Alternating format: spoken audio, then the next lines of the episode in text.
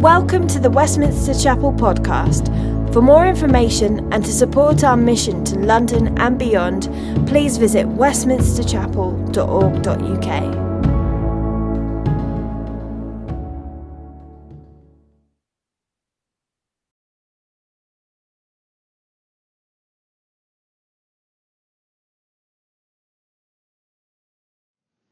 I know a person who could walk through one of the great art galleries in the world in just a matter of minutes, pausing barely even for seconds to look at the priceless works of art, totally not getting it.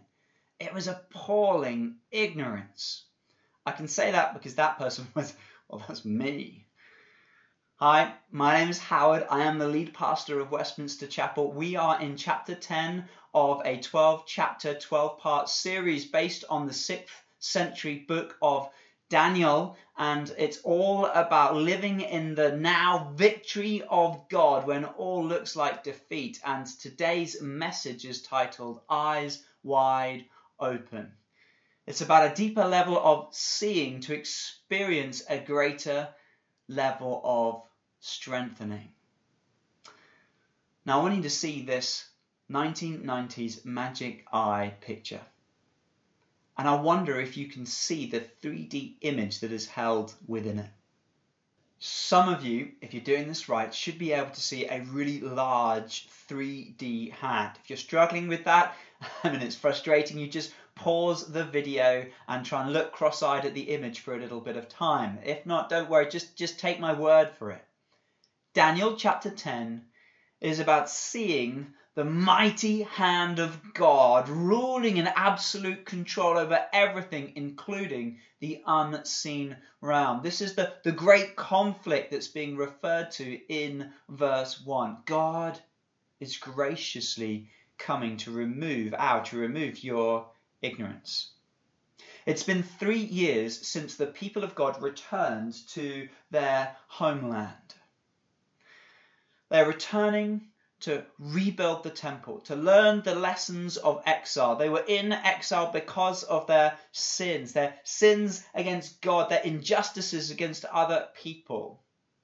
But they'd been returned, and now they were seeking to honor God by rebuilding the temple. You can read about this in the book of Ezra. But we get to a point in chapter 4 where their work is being strongly opposed, and the people of God have become discouraged and they're losing heart. The work is grinding to a halt as the surrounding peoples resist them and oppose them and scare them and fear and frustrate the work. This is why I believe Daniel is fasting. He is distraught at hearing this report. He's broken hearted by it. He's been longing for this moment of return for the people of God, for them to flourish again. Only now it's been frustrated. Why, God, God, God, what are you doing? And so he's he's praying. We know he's praying because we can assume that from the practice of really the whole book of Daniel, but also in verse 12 it says, because your words were heard.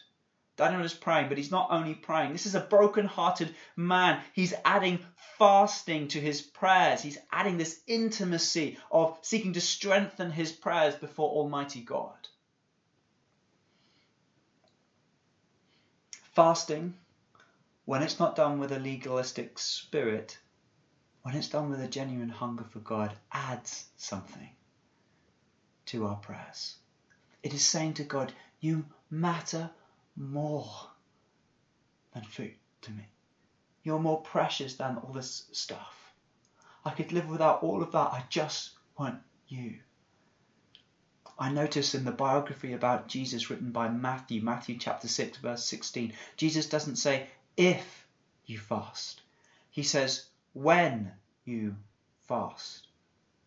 See also here that fasting isn't simply about the complete absence of, of eating, abstinence from food for say 24, 48 hours and so forth. It can be that, but there's more breadth in how we can express this spiritual discipline of fasting. It can be for a sustained period of time, like it was for Daniel, and resisting some, not eating some food, like choice food, the most, most nice food, the delicacies. Daniel here, he's he's fasting. I wonder, do you share God's heart that's expressed in Daniel here for the plight of the people of God? Is your heart burdened for the church in the same way today? Sometimes church can become just a little add on to Christians' lives rather than at the very centre and expression of how they are doing life. And so you might hear a report, it could be from the persecuted church, it could be from your very own church, it could be good news or bad news, and you can just, for what? Matter? Someone's lost a loved one. Hmm, okay. Or, you know, I sometimes feel like a thousand people just got saved through Westminster Chapel. Oh, okay. It's all right. That's not bad, is it? Uh, this is what we're this is what we're about. We are the church, the great living organization that's come to bring God's kingdom to this world that people would know him and not live in darkness but have the light of his love in their hearts. We should be so gripped by the church. That's what this part of Daniel is teaching us. It is challenging us to get God's heart for the people of God, to, to have it with the same urgency, to want to pray and to add to those prayers fasting, that is commitment and sacrifice, to see God's kingdom come for breakthrough through the people of God that you, you are part of right now, this local expression of the church.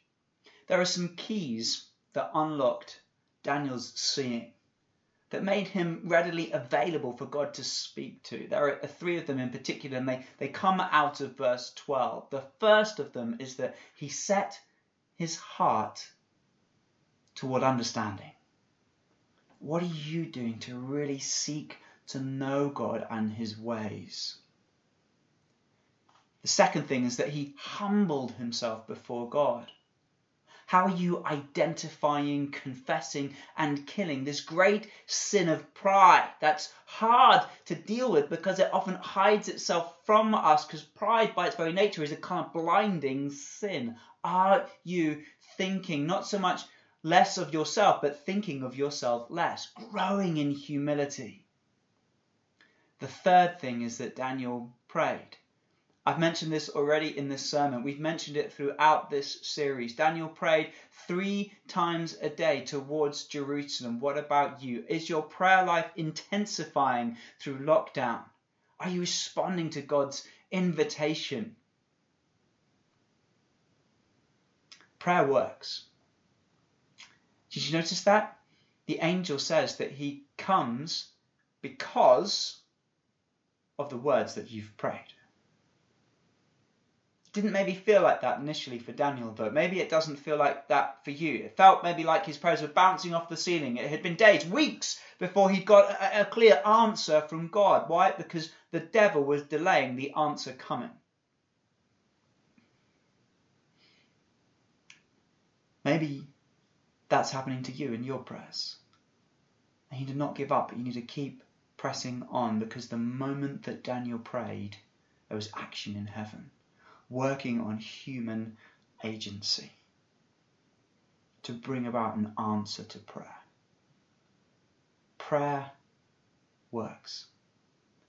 I want to encourage you to reflect on these three points in a non condemnatory way, but to see and ask yourself where God is particularly inviting you to grow in seeking understanding in humility and in prayer, that you might see more of God.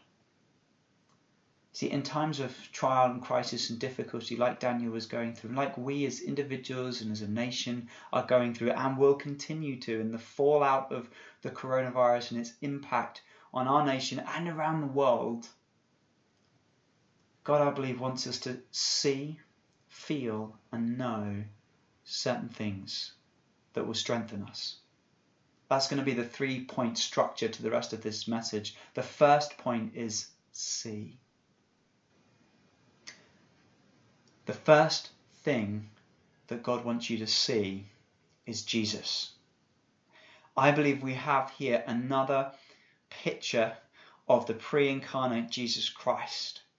We've seen him already, I think, showing up in this book of Daniel. He's there in the fiery furnace, he's there, I think, in the lion's den, he's there in chapter 8, and now he's here revealed in glorious splendor. He is ruling over the Tigris River, the river of history, and we are getting a picture that God is in control. The true magnificent one is being shown to us. Note the parallels here with how Jesus is described to John in chapter 1 of the book of Revelation very close. And the impact on John on seeing the glory of Christ that he falls face down, very similar. That's what happens to Daniel. And there's a challenge for us as Christians that we're really seeing Jesus, seeing his holiness, it'll make us want to fall down in a sense of our unworthiness before him. Bible geeks, you can spend some time as well looking at the comparison here between the priest Aaron and his clothing described in Exodus chapter 28 and how this picture of Jesus is revealing him as the, the great high priest, and all of his clothing or attributes exceed, just go way beyond how Aaron is described. We're being shown here that Jesus is the great high priest. Priests bring us back into right relationship with God. Jesus is the great high priest. He's ruling over history, this river of history, to orchestrate it all, to bring about his great once for all sacrifice to atone for sin, so that all who believe in him might have hope and life. Wow, this awesome, holy, terrifyingly beautiful vision of God. It even makes people tremble around him. They can't see it, but the weighty presence of God is impacting them. This is amazing. This is what God is like. I think of back into Exodus chapter 3, how he reveals himself to Moses in the burning bush. This bush that's full of fire, though it's not consumed. And there's this an appealingness to the presence of God that it's it's warm, it's beautiful, it's light giving, yet there's a sense of holy fear and majesty, maybe even rightful terror of just the power of God. And this should have an impact on us it should expose our self dependency. It should reveal how utterly weak we are in comparison to Him. Daniel, verse 8, is saying there's no strength left in Him. That's a good thing because it's challenging us, challenging you to find your strength only, only in God, in Jesus Christ, and to go in, gain a sense of awe and wonder that through faith you get to be in Him. And if you're in this glorious Jesus, whose voice is like a multitude, then you're safe. You're okay. Wow. That's what it means to be in Christ. I want to encourage you throughout this week to start to study each little attribute description here of the pre incarnate Jesus and let it help you to savor him and to sense that I'm not worthy yet. Through the cross, he's deemed us worthy. He's chosen us. He's chosen to be for us despite our sin. Wow, it's incredible. The second point is that God wants you to feel. To feel. God wants you to feel his touch. One of the ways that he did that in the Old Testament era was through angels. And there are three touchings that Daniel experiences in this chapter. The first awakens a sense of holy fear. The second results in spirit filled confession and prayer. And the third, in verse 18, leads to him being strengthened supernaturally. Angels are real. There's a poll that's been done of people in the UK that says that one in three people here believe in ghosts. Now, if you believe in ghosts, why not believe in angels? I love this story. It's about John Paton, an overseas missionary in the New Hebrides, which is in the southern hemisphere, and he describes a time, a night, when they were under attack. Natives had come, they'd surrounded their home and they were going to burn it down with them inside it. They're going to be burned alive and killed. So he and his wife, they pray throughout the night for deliverance and protection from God. They wake in the morning to discover that they're okay. And there's no one in sight. One year later, the chief of this tribe comes to faith in Jesus. And so John, remembering this incident, asks him, Why didn't you kill us on that night? And the chief says, Well, you had all those men protecting you. What men? John says. There's just me and my, my wife. We had nobody with us. And then the chief says, No, no. There were hundreds of men around you, tall and strong, with shining garments on and with swords drawn. We were terrified of them, so we fled. Wow. Wow. Angels are real. If you need a biblical example of that kind of incident, go and read 2 Kings chapter 6. God created angels, powerful spirit beings, and he created lots of them. Jesus figuratively talks about being able to call down 12 legions of them at any moment. That equates to 36 to 72,000 good angels. So that's just I don't think that's the exact amount. I just think that that's telling us there's an, there's an incredible lot of them. The point that I'm really trying to get at here is that God wants you to feel Him. I know that feelings they can be deceptive and subjective, and we do need to be cautious about them, but we must not neglect the fact that the Christian faith is meant to be experienced. That there is this transcendent, aboveness vision of this of God, Jesus Christ in glory, yet it's immediately followed by this God making himself known in nearness, in immanence, through angelic touch. This is what God has done in the incarnation of Jesus Christ. He's come from transcendent glory to make himself immanent, present, near to us, even to the point that at the Last Supper, I love this picture that he allows a human being, John, to put his head on the very breast of God himself, on Jesus, that he might hear the heartbeat of God. Or the invitation that John gives to, to Thomas to touch his wounds after the resurrection to help him have faith. Or the way that he's given us today, the church, the sacraments of one off baptism, that we might feel in a tangible way the reality of what salvation is a death and a resurrection, and in communion, that we might feel and experience the broken body of Christ through the breaking of bread, that we might taste of the shed blood of Jesus through the wine. That's why it's originally meant to be alcoholic, so that you, you feel, you experience something of this tangibly that connects you to the reality of God's love in the sacrifice of Christ on the cross. Angels still operate today, but God has even gone further than that. He's poured out himself in the third person of the Trinity, the Holy Spirit, on all flesh. The Holy Spirit comes to make real to your heart the reality of Christ, the reality of the gospel, the reality of your sonship, your daughtership, that you are beloved of God. And we are told in Ephesians chapter 5, verse 18, to present continuous tense, go on being filled with the Holy Spirit, to keep drinking in of Him, that we might truly experience Him. Another way that we experience the touch of God, this ministry of the Holy Spirit, is through the family of saints, through the church, and in particular through this repeated practice that's emphasized in the New Testament of the laying on of hands. We try to express this in, in, prayer ministry at Westminster Chapel, and I miss that. I long for that. There's a real power and an encounter that can be had with God through prayer ministry.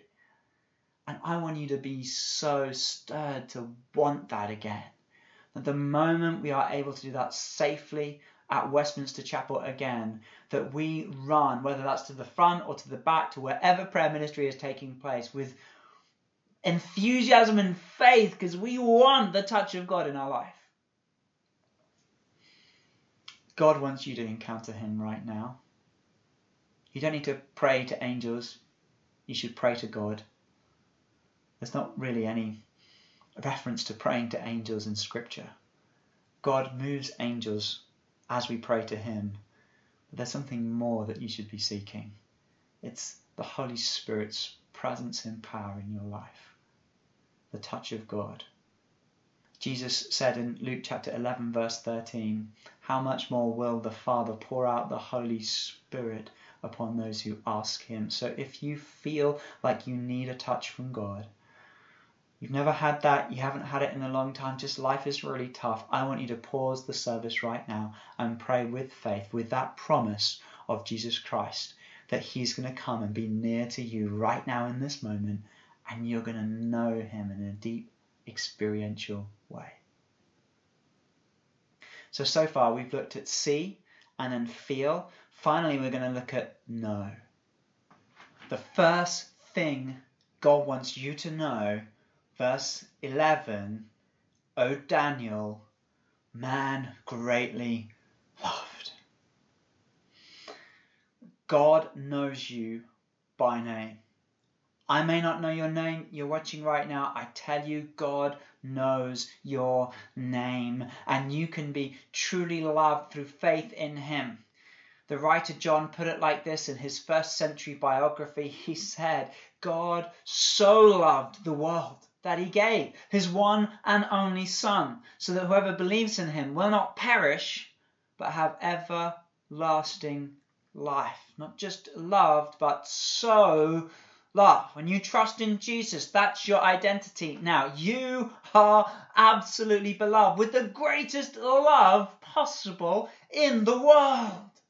You are not useless, rubbish, ugly, worthless.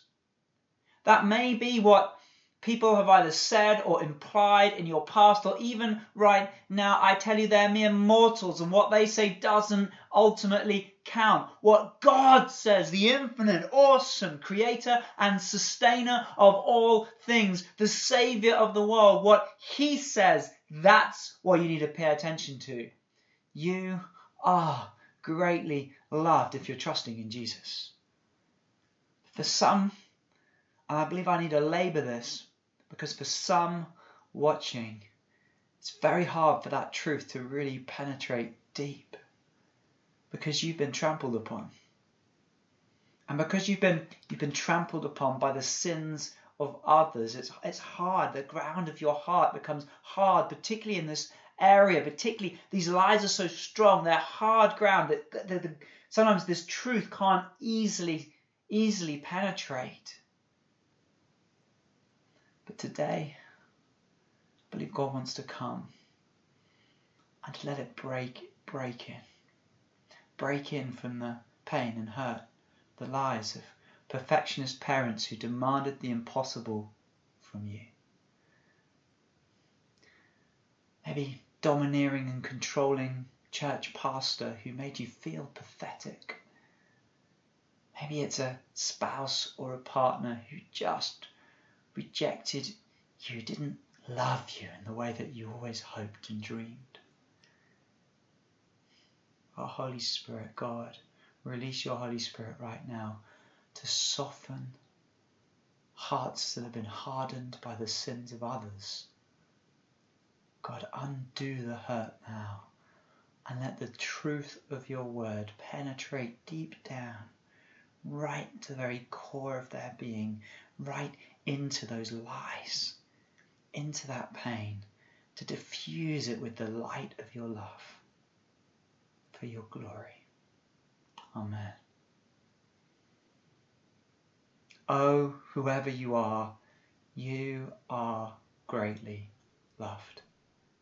I would like you to rewrite that sentence and to put your name in it and to repeat it daily as a kind of confessional statement that is agreeing with the truth of God's word over your life. Whenever this false identity, this competing evil identity would rise up again, you want to know, no, I'm not going to live that way. I'm not going to let that control and shape the way that I am to to be so driven as to perform to somehow please my perfectionist parents still because I'm never good enough. No, I am good enough in Jesus Christ. I am greatly loved to take ground against it for his glory.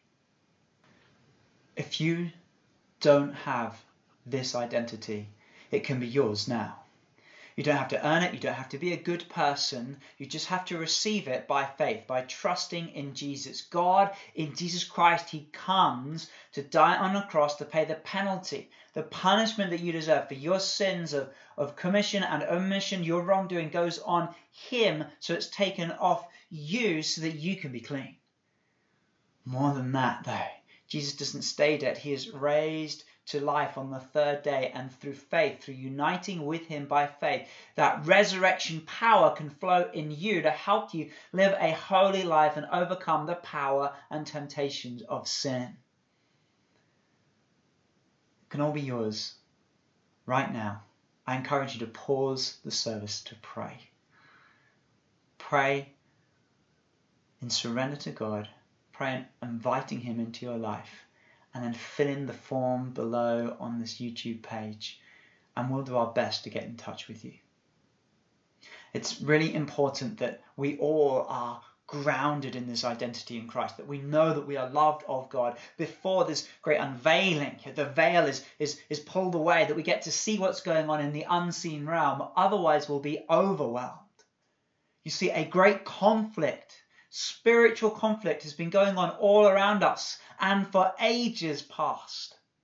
Angels that God created pure because of their pride have turned against him. They have fallen. We see that in verse 6 of Jude's letter. And they are working with Satan, the great sort of fallen angel, if you like, who's the murderer, the deceiver, and the destroyer. And they are working to oppose the work of God with every deceitful, deceptive way that they can. We see that's going on in the passage. This prince of Persia, this fallen demonic angel, is seeking to influence the human kings of, uh, of Persia against God. And Gabriel, Angel Gabriel, I believe it's Angel Gabriel this whole time that Daniel's been conversing with because he's the named angel in the book of Daniel in the preceding chapters. The angel Gabriel needs the help of another very powerful angel, an archangel or chief of angels named Michael, and they're working together to defeat the princes, the prince of Persia, so that they so that God's the one who's ultimately influencing and shaping the human kings of Persia. And we can see something of their victory in that in the first verse of chapter 11, in that they are able to they were able to strengthen, or Gabriel was able to, to strengthen the first king of Persia to send the people of God back. Note, though, that these are not territorial spirits. Sometimes you might hear about people needing to know the name of a particular demon over a certain area in order to pray effectively in that situation. That's just, you don't see that really in Scripture. What we have here are demons that are influencing certain um, administrative regimes and that territory is going to be taken over by Greece, the same area, that empire is coming, and there is a prince of Greece that these angelic beings are, are, are warring against. So it's not, this, it's not a territorial area. The thing is that many people, including Christians, have become acclimatized or assimilated to the anti supernatural secular worldview of the age that we live in. It's hard not to be. And that results in us being completely blind to the fact that we are living in a spiritual war zone. Professor Richard Lovelace says this Much of the church's warfare today is fought by blindfolded soldiers who cannot see the forces ranged against them. Although I don't agree with everything in this book by Frank Peretti, This Present Darkness, it's actually a really helpful recalibration to the spiritual war zone that you are living in. I encourage you to read it. So, where does all of this leave us? Fearful, terrified, and thinking that you got unless you know the name of the demon, you're stuck.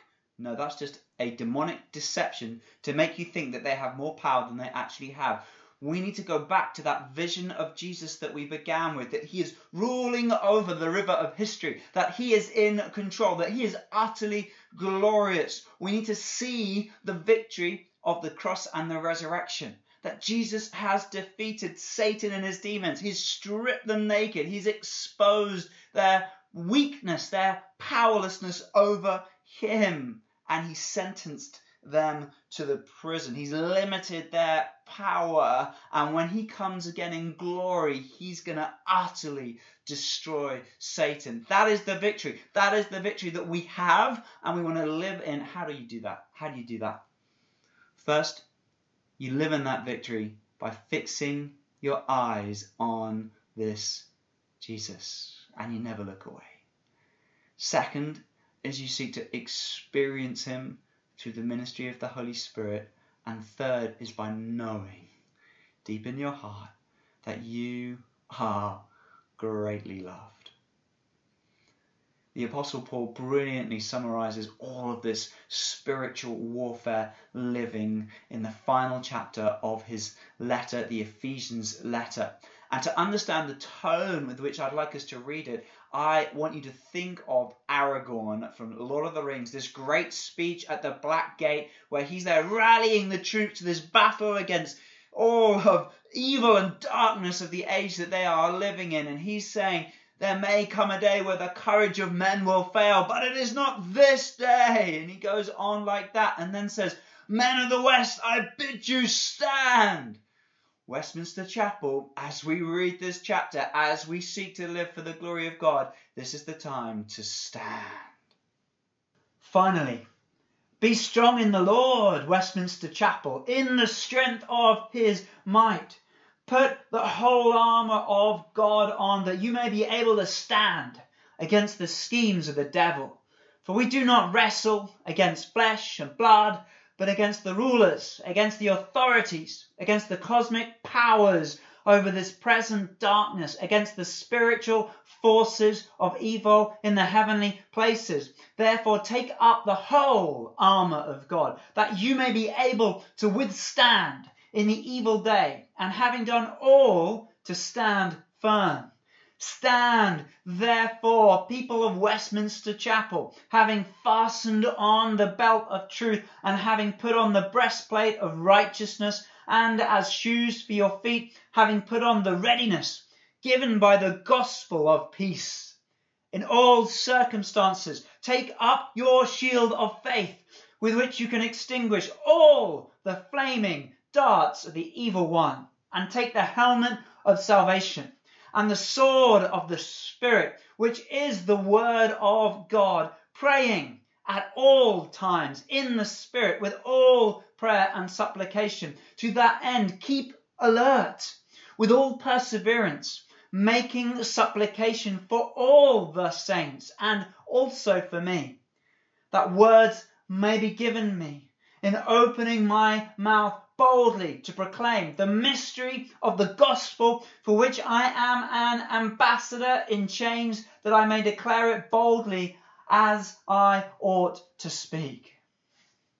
Church, please join with me and the elders with renewed commitment to fight together against the forces of darkness in this world, to see the light of the glory of Jesus prevail, that the church would not flounder or be frustrated, but would flourish. Stand firm. Be strong. Pray at all times. And join with us to see hundreds and hundreds and hundreds of people set free from darkness, from the power of sin, to the praise of His glorious grace. Oh Lord, come, Father, Son, and Holy Spirit. Help us to see you. Give us that vision that would make us fall to our faces in holy awe of you. Help us to experience your touch that we might know the manifestation of your love, your strengthening in us, and help us to know that we are loved. And though there is a spiritual warfare going on around us, help us not to be naive about it, but help us to take ground for your kingdom. Come, come, Lord. Let us have the privilege of seeing life after life after life set free saved, and set free from all of the baggage and damage that sin has done to them. In Jesus' name, Amen.